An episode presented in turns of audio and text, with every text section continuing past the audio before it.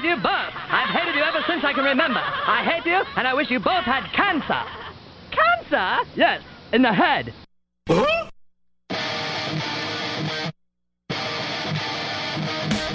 I'm as mad as hell, and I'm not going to take this anymore. Pay no attention to that man behind the curtain. Are you telling me you built a time machine? Out of a DeLorean? This is the Stupid Answer Show. Uh-oh. Sounds like somebody's got a case of the Mondays.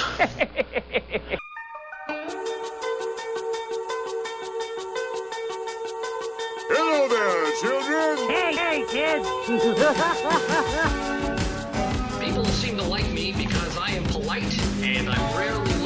Don't worry, I got an idea. And now, the host of the Stupid Cancer Show, Matthew Zack. Not that there's anything wrong with that. Because he has a lot of chutzpah. All right.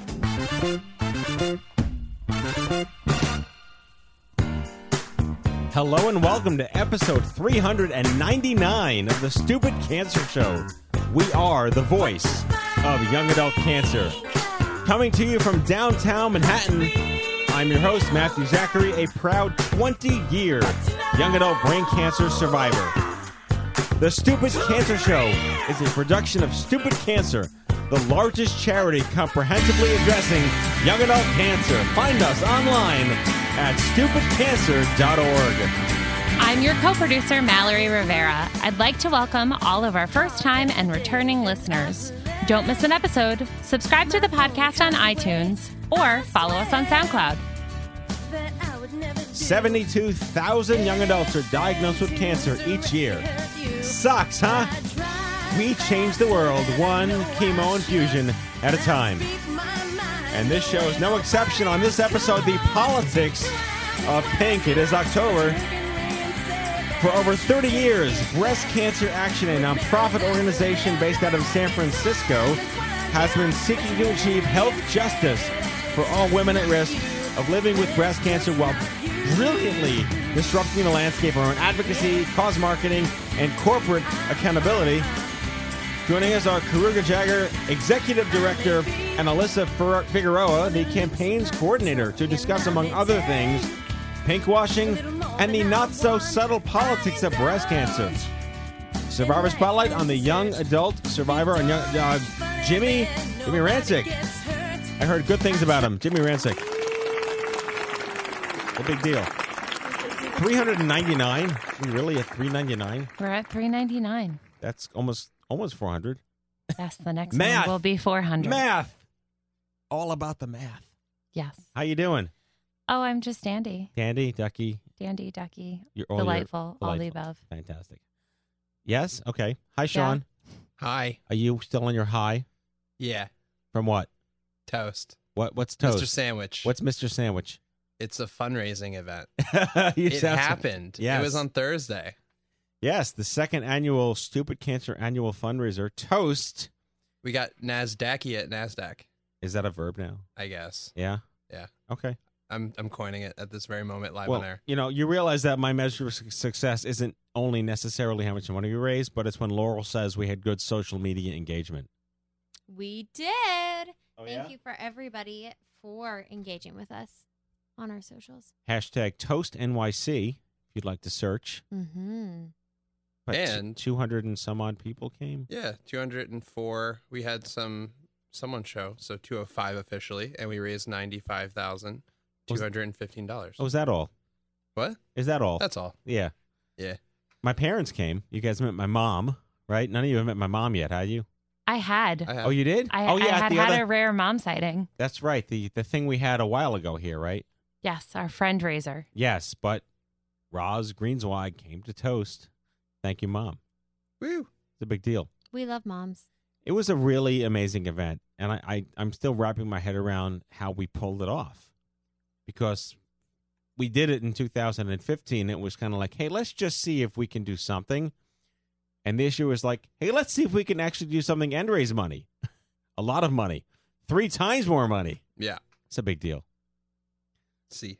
Met a lot of people. Thanks to everyone that came in support of the event. I got to tell you, I've been uh, reached out to by dozens and dozens of people that I didn't even know were there, which is a good thing to have a room full of people I didn't know talk about what we're doing. And my dad schmooze. My dad got business cards from people. That's how you know things worked out real well. Give this to your son. so he took pictures of them and were texting me the photos of the business cards. but really good stuff. Really, truly amazing stuff. And uh, two weeks left, right, for OMG West? We are uh, t- 12 days away. So just under 12 just days under away. Wow. 12 days away from OMG West. All right. So, you West Coast people who are listening to this very podcast, time to register at omgsummit.org and join your community, or as Laura would say, join the movement in Orange County, California at UC Irvine campus. Can we really in big deal. Orange. It's UC Irvine campus In, Orange, which is in Orange Yes. County also. Which is in Orange County. It it, it gets a little uh, It does get a little weird. So we have Emily McDowell from Emily McDowell Studios as our featured special guest. I'm the- pretty excited about that. I'm very excited. We love her. She's very entrepreneurial. She's a spitfire. It's good stuff. Uh, we had an interesting post on social, which again goes back to largely like the, the fertility conversation, which I believe is the core of our, our almost our public image as we stand for the right to parenthood in a sense. But getting ovarian cancer in your 20s is different than getting blood cancer or bone cancer or colon cancer because it is your very reproductive organs themselves. So, uh, Laura, what uh, what's a, this piece about? It really is following the story of young women talking about their journey from being diagnosed with ovarian cancer and how that affects the rest of their life. And I think that it's it's like you just said, it's like everything that we talk about here, how you have so much of your life left and you just don't see it coming. So much of your life is in flux in your 20s and then to add this on top of everything else. Um, and it's just the comments from it again just everybody talking about like this is what I was doing and and this is how young I was when I was diagnosed and it's just crazy. Well, it is crazy. I was just on a call today with a colleague around how the con. So we we at Stupid Cancer do a lot of research. I probably have mentioned this on the show before, but we will be publishing a study that we did with uh, Dr. Catherine Benedict at Northwell a couple of uh, months ago that that showed 87% of women who were diagnosed in their fertile years didn't feel informed that their treatments posed a risk to their fertility and or were offered options. So when 87% of women are not even disclosed that information, you have to ask the question why wasn't it disclosed? And the simple answer is because it's not the law to dis- disclose it versus what is the law to disclose and that includes mostly major side effects which threaten your life. And because infertility doesn't threaten your life, it's not considered a legal mandate to disclose. An article and an issue which we are taking up here at Stupid Cancer. How do we get the FDA to mandate fertility disclosure? The Miranda rights, so to speak, of parenthood and the risks of not being a mom or a dad. Uh, something we're very passionate about, which you'll see coming uh, in the next couple of weeks and months. But that's a really big deal. And I think uh, what's interesting about this article, and it's m- mentioned um, also in the comments, is that it's not just the s- act of losing one's fertility, but also the emotions that that invokes. You know, like or evokes. It's just you. You assume so many people assume that that's going to be part of their life, and that's just what they imagine will happen when they're in their 30s and 40s, and it's just how quickly it gets taken away without them even knowing that it's going to be taken away. And it's not just that act, but it's also the emotions of that happening. Yeah, there's a there's a really great quote in the article that says a lot of who I am is a result of having cancer. Um, and and she talks about how she always knew she was going to be a parent, but now she has to think about it in such a different lens. Right, and we we have ha, have had people on the show who have been told, "Oh, you already have a kid; it doesn't matter." So they are given the disclosure, but it's dismissed because you're presuming that that patient doesn't matter, that they want to have other children, or many very akin to this conversation just woke up one day infertile. So clearly a young adult cancer specific issue that we are passionate about. So thank you for posting that. And if you want to learn more, just visit facebook.com slash stupid cancer. And uh, I think that's a good pivot point to kick off our show.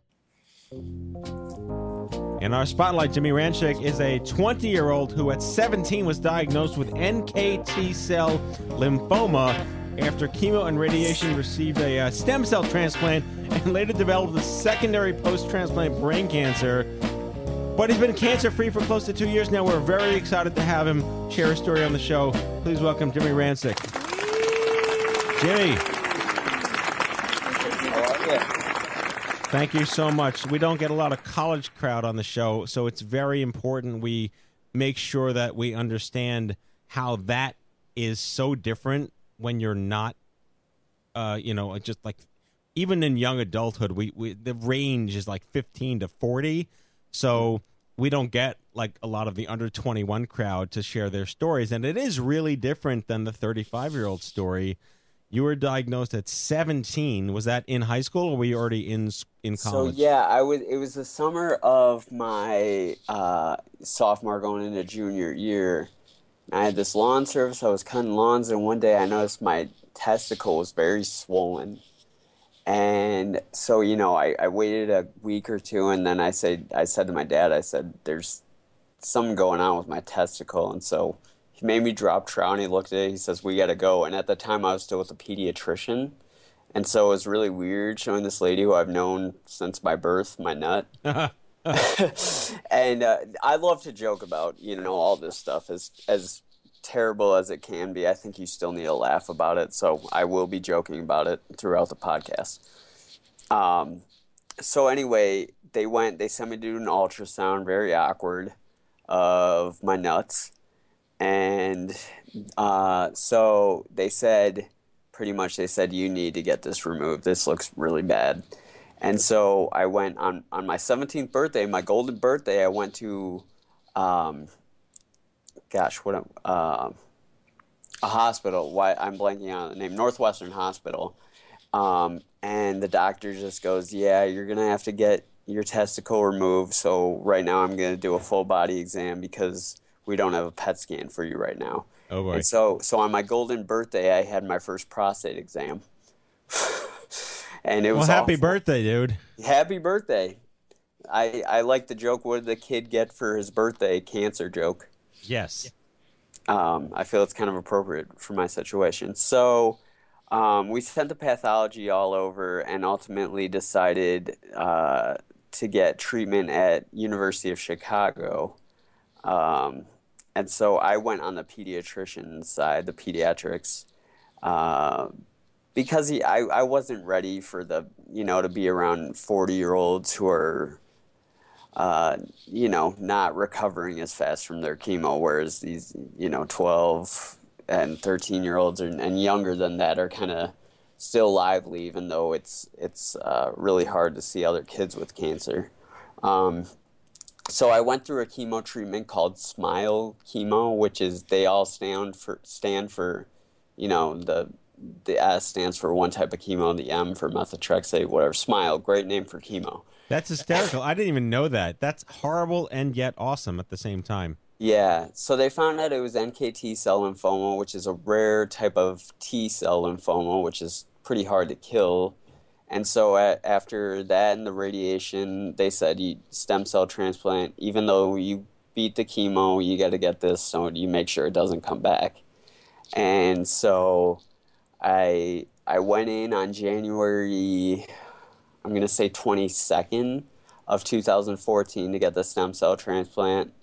I had chemo that just absolutely knocks everything out of you, and um, then I, I remember the stem cell infusion, uh, and then you know I fell asleep one night and I woke up, and my dad was holding my hand, and I was just like, "What? What happened?" He's like, "You've been asleep for three days." I was like, "Holy crap!" wow Yeah. Uh, he's like, Your sister visited you? And I woke up and I had like a catheter in, and it was awful. Um, but, you know, after I started staying at the Ronald McDonald House because I still had to go every day uh, for them to take my blood and this and that. And Ronald McDonald House is like a five minute drive from University of Chicago. Um, and then eventually they let me go home. I wasn't allowed to have my dogs in my house, but I was allowed to be home, and there was a little normalcy after that.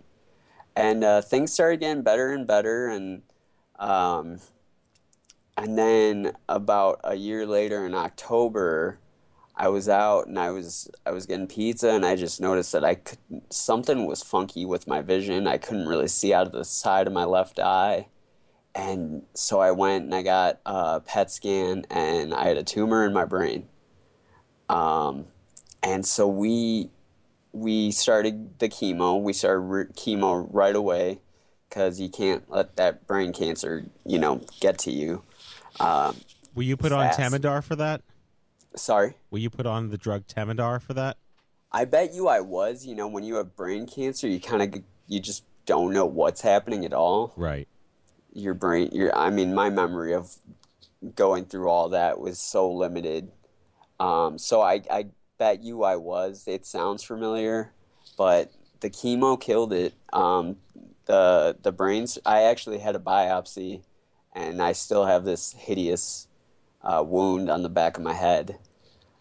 Um, it ended up being in my right occipital lobe. That's why I'm having trouble with the left vision uh, in my eye. Well, we talk about the consequences of cure, especially in pediatric cancer. I was diagnosed at 21, and even though I wasn't uh, a pediatric human being, I was treated in pediatrics, and it sounds like we had the same experience looking at Yeah. tiny little children, and we were the adults in the room, so to speak, and our parents were the odd ones out because their Mhm. kids weren't four, and we were. You were 17, I was 21 and then you're you're que- questionably out of the woods or on the mend, and then you get brain cancer because they tried to treat you. And well, they um, did try to treat me, and then one day, uh, my mom and I went to Mario Tricoci to get a massage, and she had a masseuse who her husband had the same exact problem. He had lymphoma, then he had stem cell transplant, then he had secondary brain cancer. And she told us about CBD oil, which is extracted from marijuana. And this is known to cure seizures. A girl who was having like 200 seizures a day, I guess, had like one after she took it.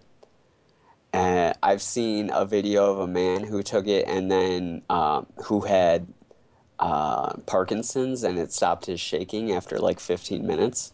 And she told me that it, it had killed her husband's brain tumor after two weeks. So I had had the scan, and then I took the CBD at night, so I didn't feel the high for two weeks. And then I got a scan after that, and the brain tumor was gone. There's a lot of science waiting to happen to legitimize these anecdotal studies, and we have so many books in the office. And now that it's been legalized for recreational use in so many states, Mhm. there are these legit, like billion dollar venture backed pop up science projects that are doing all these double blind studies and clinical trials to validate these stories. And, and I don't think anyone's trying to take that away from the legitimacy. But if there's a, a critical mass of evidence to support that this is something that truly makes a difference, I'm in. I, I agree completely. And you you, you shouldn't have had to randomly find out about it, you know, and it just happened to work for you. But Yeah. I'm, I'm glad you did. Um, I think that a lot of the scrutiny is on how some of the strains have too much THC when all you're looking for is sort of to balance the pain and to take care of the, the biological part that it does. Mhm. So, What I know about CBD is it's it's very clean, and we actually gave it to my doctors to send to the lab, and because we wanted them to be like, yeah, this is okay, and it's not going to harm you or uh, do anything to your immune system in any way. And so they tested it and they approved it, and um, I, from what I know, it's very clean compared to smoking marijuana or anything like that. I agree. No, the cannabinoid oils are, are always out there in the public eye a lot more. It's less less stigmatic, if you Mhm. would, than actually smoking. But I I, I don't uh, I don't want to say I didn't get the munchies. well, you know, the real trade secret here is that oncologists typically like to prescribe uh, medicinal marijuana even Mhm. when it's not legal in the state, because it does make their patients have an appetite. When often I, I chemotherapy had a, makes I had a pill as, uh, when I started my chemotherapy. I forget what the pill was called, prescription pill. Right. And but uh, I, the, it sounds to me like this smile, which, as you point out so eloquently, is is the exact opposite of what it really is and does. No is not really conducive towards a, a thriving college student's lifestyle. Mm-hmm. So let's talk about that. You're you're in college now. You beat cancer. What is that like? What's it like to be 20 in college in 2016 as a cancer survivor? It's it's a little tough. I'm not exactly in the dorm I would like to be right now. The dorm I'm in is 90% international students. Um, this is my sophomore year here, even though credit wise I'm not a sophomore. Last year, when I was here, I was uh, very fatigued and in a wheelchair because I had just beat the brain cancer, and so I had a hard time making friends. And so now, because of that, that uh, sore or whatever you want to call it, where I had the biopsy, I have to wear a hat all the time. So I'm not sure if people can tell because my hair is still really thin and my skin doesn't look too great. I'm not sure if people kind of stray away from me because I might look like I've had some sickness or something. Um, but I'm I'm a pretty open guy. I'm a pretty um, uh, what's the word I'm looking for? Gregarious, handsome. I wish I could use the word handsome. You're the Dos Equis guy. All that stuff. Um, yeah, exactly. So there's Uh, two I'm sides. outgoing. I'm very outgoing, and I like to make friends. And I, I don't know if people are just kind of looking at me like trying to figure out what's going on with me. Well, that's the stigma that a lot of people face, where if you do look sick, people will obviously want to naturally steer clear from you if they're completely ignorant. But when you start to look normal again, quote, normal with quotes around it, and yet you still Mhm. have side effects or lingering issues, it's the but you don't look sick, get over yourself, there's nothing wrong with your conversation. Yeah. So, and and that's something that is what it means to be uh, living with, through, and beyond cancer. What what are you studying now, and is it relevant to your experience? So originally, it was when I applied for the school of I applied for the school of social work, and I with with one class because my doctor doesn't really think I should take more than six credit hours or whatever. So within one semester of taking a social work class, I was already burned out. I was so upset to learn about, um, you know, uh, impoverished people and and all, all the other kind of craziness in the world that isn't just cancer. Because what I wanted to do in social work is help kids with cancer. And so it burned me out. I would go home. I would be so upset after class. And so I decided this year to just kind of take some things that might be more fun and more towards what I really enjoy rather than uh, something that'll make me, you know, feel good about helping people. So I'm taking a media and cinema studies class, Well, good which I'm you. really enjoying. That's wonderful. That's good stuff. So you're th- there is a, a huge movement now in the pediatric cancer space. Any age, birth to I think 18 is where they they cap it in certain clinics, and it, it's, my clinic at the time went to 24. Some Mhm. clinics today go to 26 because of the Affordable Care Act. It just depends. But are you aware, or have they made you aware that there is or is not a program that follows your health long term to make sure not just checkups that things are okay, but do they monitor your mental health? Do they monitor your skills? Do they monitor your cognition? And are they able to measure your ability to thrive having had you go through this? Um, so the problem is that uh, I live about a half hour away from the hospital, but that is a half hour without Chicago highway traffic. So a ride to the hospital can be anywhere from a half hour to two hours. Wow. Um, so what they wanted me, they uh, originally when I got the cancer, they put me on Lexapro just so my my um, I could stay positive and stuff like that. But after the cancer, they they didn't uh, they weren't able to prescribe it to me anymore without seeing a psychologist. And so I had to find my own psychologist and my own therapist that were closer to home so I didn't have to make a two hour drive any given day of the week to go see these people. Right. And so I found one closer to me, and um, my therapist is actually really great, and her main focus is on um, quality of life. Good. That's so important and goes under the radar so many times. Mm-hmm. And you know, she she helps me to sort through when I have anxiety attacks about little things and how to how to react better to them and stuff like that because I can deal with medical stress a lot better than I can deal with like homework stress right now. Right.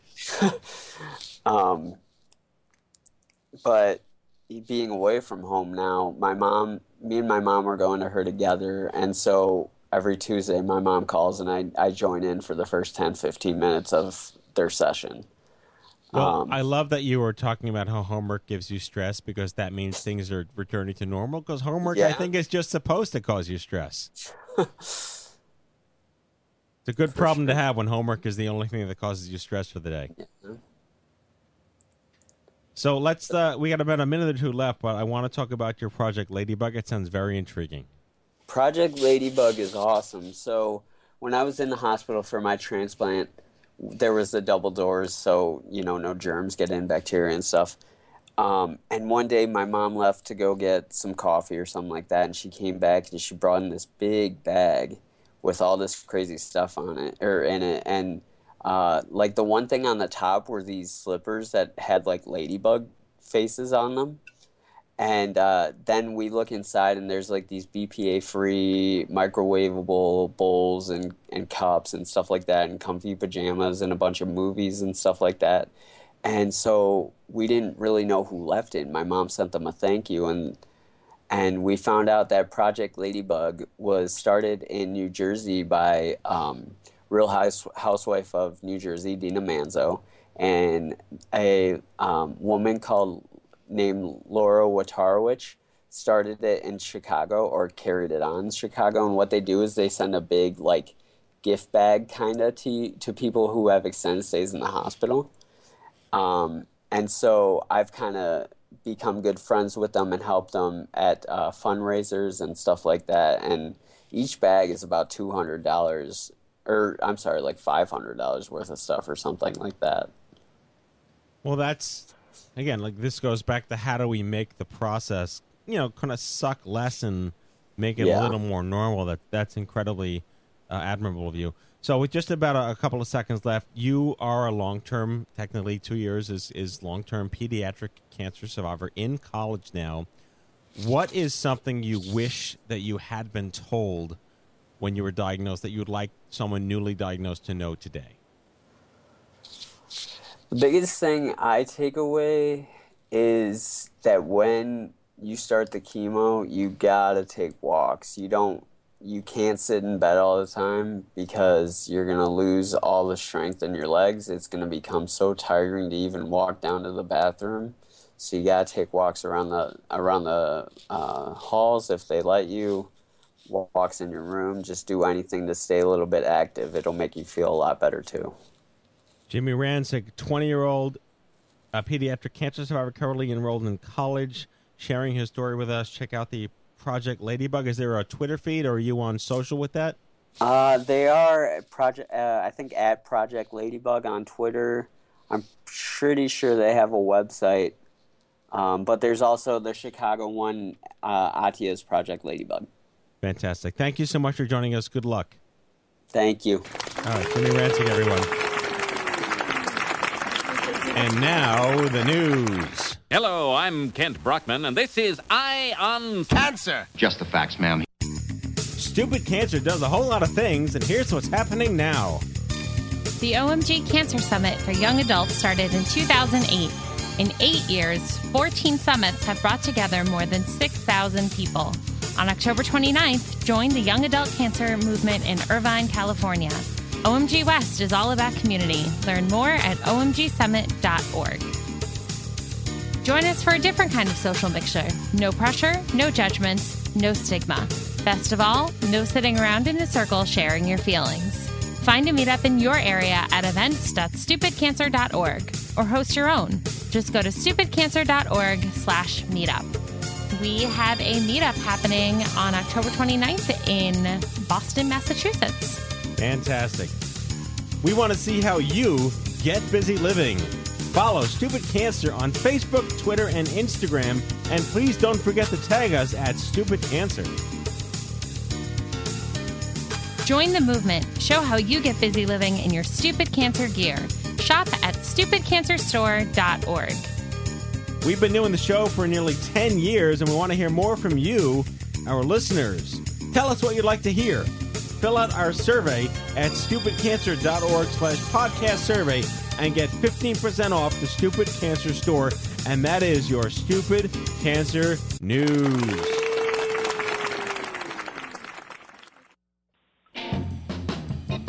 Our main segment here, the politics of pink. Breast Cancer Action has been seeking to achieve health justice for all women at risk of living with breast cancer while brilliantly disrupting the landscape. Our advocacy, cause marketing, and corporate accountability. Joining us, Karuna Jaggar, Executive Director, and Alyssa Figueroa, the campaign's coordinator, uh, activist, education nonprofit dedicated to achieving, as I said, just wrecking the way you think about breast cancer and setting everything straight because they are just an extraordinary nonprofit. Please welcome Karuna Jaggar and Alyssa Figueroa. Hey, thanks for having know, I realize that you guys are probably the only partner charity that has been on the show every single season since we started 10 years ago. Well, it's an honor to be here. Thank you so much for having us, Matt. Oh, pleasure. We love it. So I can't stress enough that here at Stupid Cancer, we really don't care much about labeling cancer with ribbons and wristbands and celebrating different months because there's just such an inequity facing every other cancer out there, or the fact that corporations take advantage of certain cancers that sort of skew the way we're supposed to equitize the quality of life of all cancer patients out there. And you guys just are breast cancer focused, but what you've done very specifically is sort of poke a stick at the advantages companies take against the, the layperson, the average consumer that wants to help. And we've had you on the show skewering major corporations and changing public health policies. And I mean, I, I can sing your praises at the end of the earth, but I would love you to start talking about hey, how has it been 30 years? We're still fighting, and you guys are achieving so many incredible wins in, in, in sort of shifting the balance of power. Let's start with Karuna. Well, again, thank you so much for having us year after year. You know, I wish we weren't here because I wish we weren't still facing a cancer epidemic. Um, we were founded 26 years ago by a group of women living with and dying from breast cancer, and they wanted to make sure that their daughters and granddaughters didn't get the disease. But we know that the root causes of breast cancer are bigger than breast cancer. And so we never pit, as you say, you know, breast cancer against other diseases and disorders, against other cancers we know that the same things that we need to do to turn the tide on this epidemic are going to benefit other cancers and other diseases and disorders. And so we've been really um, holding the spotlight up to the cancer industry since our earliest days. The cancer industry is when those companies that profit from and contribute to breast cancer work hand in hand with the nonprofits that supposedly represent patients, but all too often end up representing corporate interests. And Alyssa, we got you on the show as campaigns coordinator at Breast Cancer Action. Uh, tell us some of the things you're working on these days in the pink washing world and beyond. Yeah, so um, this October we have our annual Think Before You Pink campaign. Um, and so we're working furiously on that this year. You know, so every year um, we take on a different uh, either corporation or uh, organization that is pinkwashing. Um, so that's when they're claiming to support women with breast cancer. It's usually um, by slapping a pink ribbon on their products, um, but they're actually failing to protect public health. Um, so this year we are working on a campaign called Toxic Isn't Tasty. Um, and we are calling on uh, two citrus companies, two really big citrus companies um, in our in the U.S. Um, and they are Bee Sweet Citrus and Wonderful Citrus. And Wonderful Citrus, um, a lot of people may know the Halos mandarins. They're a Oh, yeah. really popular uh, a citrus brand. Um, so Halos Mandarins, uh, Wonderful Citrus is the company behind Halos Mandarins, and both of these companies uh, use pink ribbons to sell their oranges, um, but they're also using oil wastewater uh, to irrigate those oranges. And so what's happening kind of in California, California, a lot of people don't know, is the third largest oil producing state in the country. It also produces a bulk of the nation's uh, fruits and veggies. And so what's happening is oil companies are uh, supplying, are, are sending off all this wastewater, their oil wastewater, um, that has chemicals in it.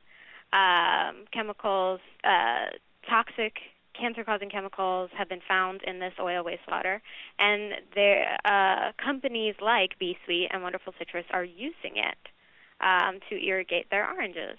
Um, so we are calling on them to stop doing this, and because they're such big players as well, we're calling on them to use their power to stop the use of this happening in California altogether, because it really affects really the whole country's food, because California produces so much of it. So I'm I'm guessing it's not good for your health to eat oranges that are cleansed in oil wastewater. Um, well, well, to you know, this is um, to to be um, what what's really going on here. I mean, we, the process is this is kind of an emerging topic, and so this it's kind of like we just found out. This is a lot of people environmental groups health groups have just found out that this process is happening. And so the use of oil wastewater for crop irrigation it hasn't been proven safe. And so we can't even say we don't know. We don't, we can't say yet if the you know the chemicals are being taken up into the oranges if the chemicals are making their way into the oranges.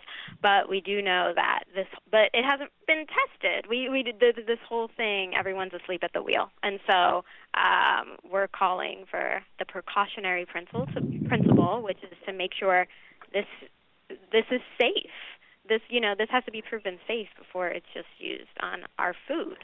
Um, and, and and so that's yeah kind of a clearer picture of what what's going on So aren't you glad we're doing this? Ha ha ha. I had to. I'm sorry. I'm so sorry. I had to go there. I couldn't Uh, not well, go there. we're saying, aren't you sick of pink washing? Oh, even better, even better. Yeah. Wait, so let me. I love how because we do a lot of work in D.C. around the safer chemicals and the TSCA reform, Mhm. and everything in the chemical world is guilty till proven innocent because you just assume it's safe for humans unless it's proven not to be. Versus, let's just assume that everything that is out there with nine syllables in it will kill you, but needs to pass the litmus test of human safety first.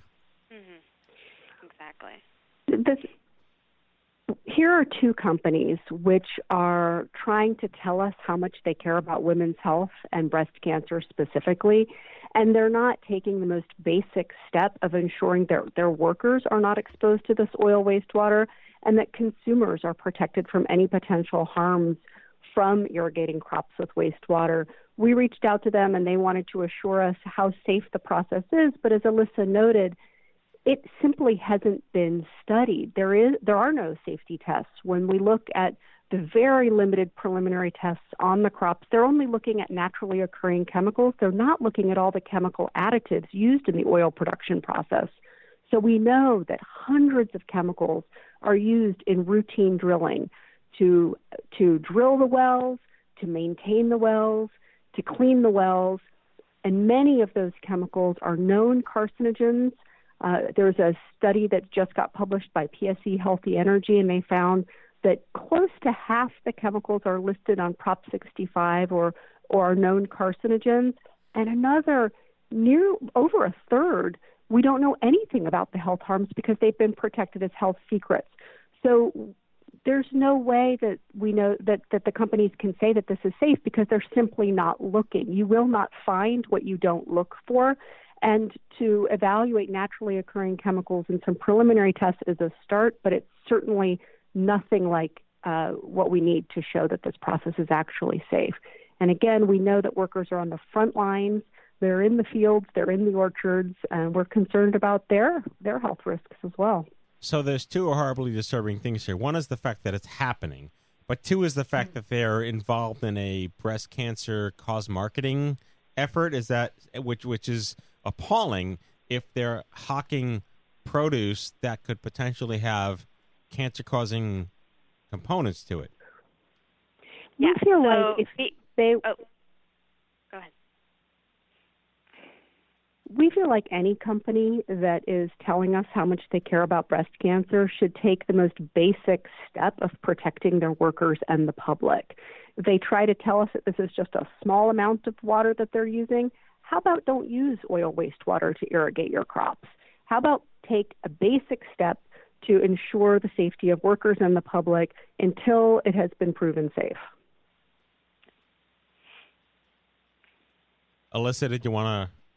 Yeah, I just wanted to clarify. So what they're doing, so Bee Sweet Citrus, um, they're they have an actual pink ribbon right on their bags. They're Sweetheart Mandarin bags, and um, Halos, the wonderful citrus. Um, in certain stores, they have pink ribbons. They're part of a pink ribbon produce um, program where they have pink ribbons near their products. Um, and yeah, so that that is the the pink washing that is occurring. They're both using pink ribbons to sell their products, um, while also using uh, oil wastewater, and they're in. They have the power to definitely stop using it. This, these are two companies. Um, that you know in a drought stricken state they are trying to expand um, they are 2 Mhm. companies that ship overseas um, and so they're these are two companies that have the power to stop using this water and to um, influence um, the the state of California to, to stop this process altogether. But isn't there also a third layer here? Because in the past, you guys have taken on Yoplait and and uh, um, uh, was it the the one with the pots and pans or Tupperware or or, or uh, Rubbermaid Mhm. or whatever, where just because you slap a ribbon on it, the average consumer thinks that they're supporting some kind of breast cancer research, and even if they are, there's like a cap or a limitation, or they're just completely blindingly making it pink to sell more pink products when in fact they sell the exact same thing across the across the shelf, you know, without a ribbon on it. Yeah, it's absolutely right. We know that cause marketing works. Companies do it because they make money when they put pink ribbons on products. So, research shows if you put a pink ribbon on something, you will sell more of that thing, um, and companies will make more money. We also know that they're trying to benefit um, in the long term by generating good PR, good kind of consumer loyalty and, and goodwill. Um, a lot of times, pink ribbon products are doing more for the company's bottom lines than they are doing for any breast cancer or other cancer organization. So, we, you know, as you noted, sometimes companies just put a pink ribbon on something and no money goes to any charity, goes to any organization actually working to meet the needs of people living with and at risk of cancer. Um, other times, there's a cap on the donation, and you have no way of knowing if you, the thing that you're about to buy, if your purchase is actually going to contribute to uh, to a charity, or if the company's already met their cap and every penny of your purchase goes straight to the company's um, uh, you know bank account. Um, we also know that with breast cancer in particular, there's an overemphasis on awareness. So the question is, is any money going to a breast cancer organization? And if so, which organization? And what are what is that organization doing? Do you think that we need more awareness, or do you actually think we need some action to really turn the tide on the epidemic? Do we need research to develop more effective, less toxic treatments? Uh, and if you have any doubts about that, we encourage folks to give directly to those compa- those charities that are doing the work that you think is most impactful. Um, and you know, when we began this program, we were talking about pinkwashing, and that's just the most hypocritical examples of companies that are selling pink ribbon products, claiming to care about breast cancer, but are failing to take the basic steps to make sure that their products and services don't contribute to increased risk of the disease. Uh, so at Breast Cancer Action is an independent watchdog for the breast cancer movement.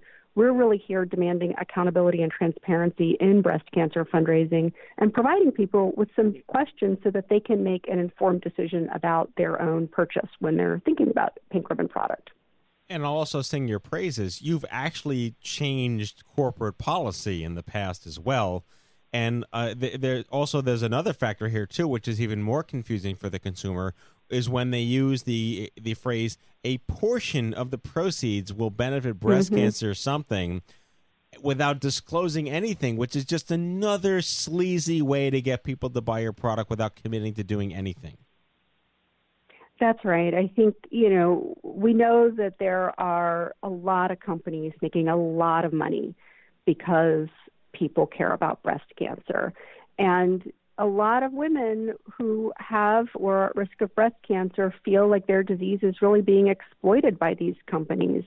Um, pink ribbons are not inherently bad, but they're also not inherently good.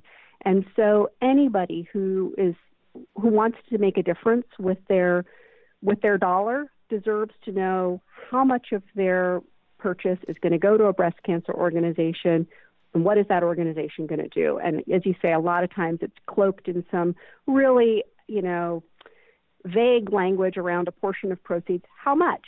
Is that enough? Do you feel like it's enough? Maybe you're better off skipping that high price pink ribbon product and going ahead and making a donation directly to an organization that's doing work that you really believe in that you think is going to make a difference. So, Alyssa, regarding the campaign for this specifically, who is your audience? How do you reach out to them, and how do you measure the needle on does this company, you know, pick a different method to use in their their agribusiness, or is this really public shaming on social, or do we?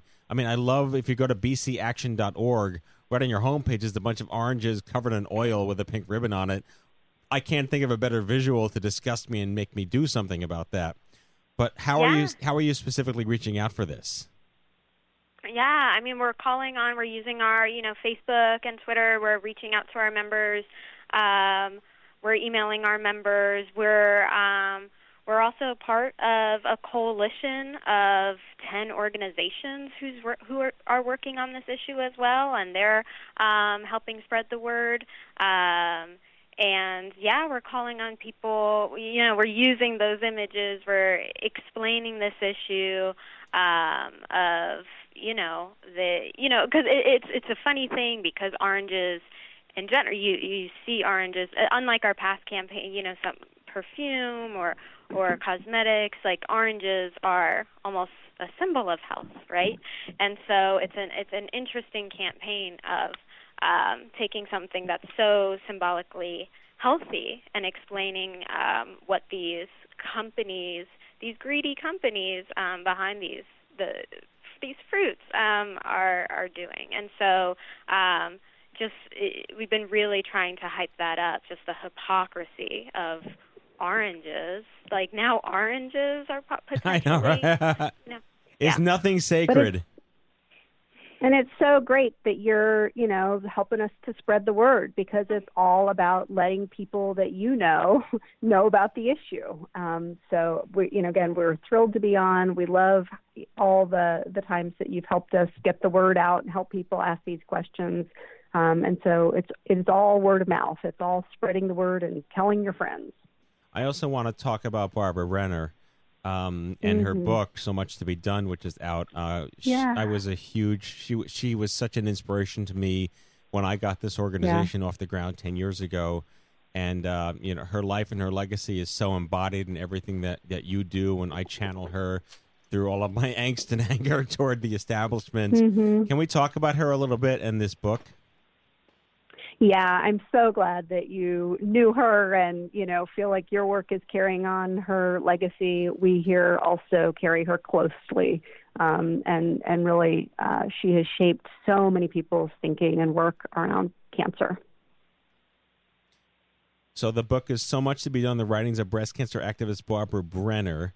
Uh, I have not read it. I'd love to to get a copy of it. But can you talk about uh, what are some of her writings?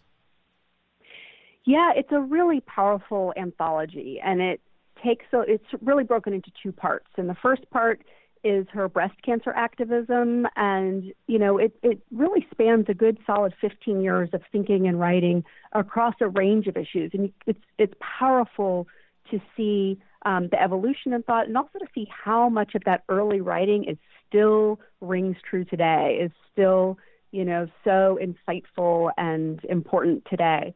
Um, as, as you know, Matt, she died of ALS, uh, not of breast cancer. And the second half of the book is really about her health activism as an ALS patient.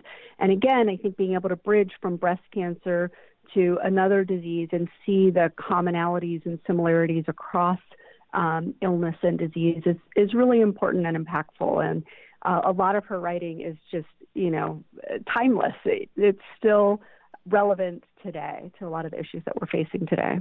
Right, and it also broadens the breadth of you know all the crap in our agribusiness products that could be causing all sorts of other ridiculous things to our children and to ourselves. Absolutely. I mean, to turn the tide on the cancer epidemic, we have to change the fundamentals of how we live. As you said, you know, we can't assume that chemicals are innocent until proven guilty. We need to take a life course approach where we're looking at everything from you know fetal exposures and, and other chemical exposures over the course of our lives. Um, this is not just something that we can fix by getting rid of one chemical in one individual product. We need to really look at the cumulative exposures over the course of our life, the combinations of chemicals, um, and, and recognize what that's doing to our health. And I can't stress enough how the narrative is like, you know, so many charities are just nice to have, but you guys over 30 years have truly changed behavior in industry. What would you consider, because I have a personal opinion on this, but what, what would you consider, Yeah. since you started working there, one of the biggest victories for breast cancer action? Yeah, well, um, you know, so we work as a watchdog both around the root causes of disease, and, and some of that's our work with Think Before You Pink and the pink washing. And so, no question, the Put a Lid on It campaign that you mentioned with Yoplait and Dannon uh, was impactful. As a result, they stopped using dairy produced with the synthetic growth hormone RBGH in their yogurt, and that affected, I think, about two thirds of the dairy industry. And that, that was a really big win. Um, you know, just two years ago, we saw Komen's pink fracking drill bits for a cure. Oh, God, I remember And I those. think yeah, it, you know, there was the KFC partnership where Komen partnered up with Kentucky Fried Chicken for buckets for a cure. There was our Raise a Stink campaign where Komen sold a perfume called Promise Me that had known hormone disruptors and other chemicals of concern. And so you're right, we're really looking to make change. Um, but but we also, you know, some of our work is uh, on the regulatory side. Um, we were the only breast cancer organization that was a plaintiff in this lawsuit that went all the way to the Supreme Court and where we won, challenging a patent on the human breast cancer gene. So I'm sure you have a very savvy membership that understands that all of us have BRCA genes, whether we have breast cancer or not, and that for some families there's mutations that can confer an increased risk of breast, ovarian, and some other cancers. Well, Myriad Genetics tried to patent, or did patent, the human gene and all known variants. And the result was that the cost of the test went up, that there was a real, uh, there were barriers to progress in targeted therapies. And in particular, women of color were really, um, they were more likely to get this, this test result that said they have a variant of unknown significance. So I feel really proud of the work that we did to challenge the the patent on the BRC gene, and the result was that not only was Myriad's patent overturned, but the Supreme Court ruled that no company could patent any naturally occurring DNA. That's human, animal, or plant. Um, that was a five-year suit. It began under Barbara, and we won in 2013, just a few years ago. Um, so I, I feel like we've done a lot of great work over the years, and it's because we're grassroots. It's because people have our back. It's because when we raise our voices together, we really can make change, and we can go toe to toe, you know, against industry and giant corporations that are are really putting their profits before public health. Right, and and again, I can't stress enough that you guys actually do incredible things, and uh, I, I I wish we could help you twenty four hours a day. Everything we do is in your favor because we are the community that gets just as angry as you are and you're helping to channel them to make a difference. And I remember the campaign against Myriad around how do Mhm. you patent a human gene, and it's it's it's it's inconceivable that that's even something we have to fight against. But you know, congratulations again. Is it really your thirtieth year in in business, or, or Uh, 26. We 26. just celebrated our 25th last year. wow, that's a big deal. That's a really big deal. You're like the turtle that made it to the ocean. Yeah. Well, you know, uh, we can't do it alone. We need partners and allies like you. It's all of us raising our voices together. That is truly how we make change. So before we wrap up, uh, what are some of the other things? Clearly, you're focused on pink uh, pink washing because it's October, but it's a year round thing. I, I see pink things in the stores in July just because they can. What else have you got on your docket? Yeah, so um, just one more push. If for this campaign, definitely go to bcaction.org uh, slash toxic isn't tasty to take action. You're not just signing a petition; you're actually sending an email directly to the presidents of Bee Sweet and Wonderful. Um, and yes, yeah, pink washing happens all year round. We just um, in the spring we uh, did a educational campaign about four. It was four questions to ask before you uh, participate in a breast cancer walk. Um, and so that's a new resource um, for our members as well, who are who have been asked to participate or donate to a breast cancer walk. Um, and then outside of our uh, pink ribbon marketing work, we also um, do work around the environments, of, like you said, uh, chemicals, um, chemical reform. Uh, a lot around fracking, um, and we also do work around uh, treatment and, and screening and diagnosis work as well. Well, absolutely extraordinary work. I can't speak highly enough of Breast Cancer Action. Uh, Karuna Jaggar, Executive Director, Alyssa Figueroa, Campaigns Coordinator. The website is bcaction.org. Uh, Twitter is, and uh, uh, what's, your, what's your handle these days? At BC It's BC Action. There you go. Nice brand consistency right there. BC Action on Twitter. Thank you so much. Uh, I hope to get out to the Uh, Bay Area more often. Any follow up, any final thoughts? No, thank you so much for having us, Matt. Truly, it's an honor to be with you, and you do great work as well. So it's really it's fantastic to have this chance to to chat together. Thank you so much. All right. Thank you. Breast Cancer Action, everybody.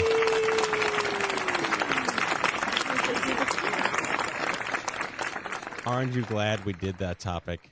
I, yes, actually, there. Uh, I happened to sign the petition and send the emails. It was really easy through their website. Aren't you glad you did that? I'm so sorry. I'm just, I'm just, I'm going to leave now. No, it's really easy to sign up if you just go to their website. It's like four clicks and enter in your your name and email address. It's great. They really do make it easy. All right, cool. Well, episode 399, I can't believe that. That's a big deal. All right, with that, our closing sequence. Prepare to activate. Uh, I hear there's rumors on the uh, internets. You ever seen a grown man naked? And so, to all of you, a fond farewell. Hooray! I'm helping. You are a meathead. Oh, Magoo, you've done it again. That was so terrible, I think you gave me cancer. That's our show, the 399th episode of The Stupid Cancer Show. Don't miss an episode. Subscribe to the podcast on iTunes or follow us on SoundCloud. I'd like to thank our guests, Jimmy Rancich, Karuna Jaggar, and Alyssa Figueroa. Breast Cancer Action, bcaction.org. The Stupid Cancer Show is a production of Stupid Cancer, the largest charity comprehensively addressing young adult cancer. Find us online at stupidcancer.org. Coming to you from downtown Manhattan, on behalf of the team here at the Stupid Cancer Show, we hope you had as much fun as we did poking a stick at Stupid Cancer. Thanks for listening. We'll see you back here next time. Goodbye, folks.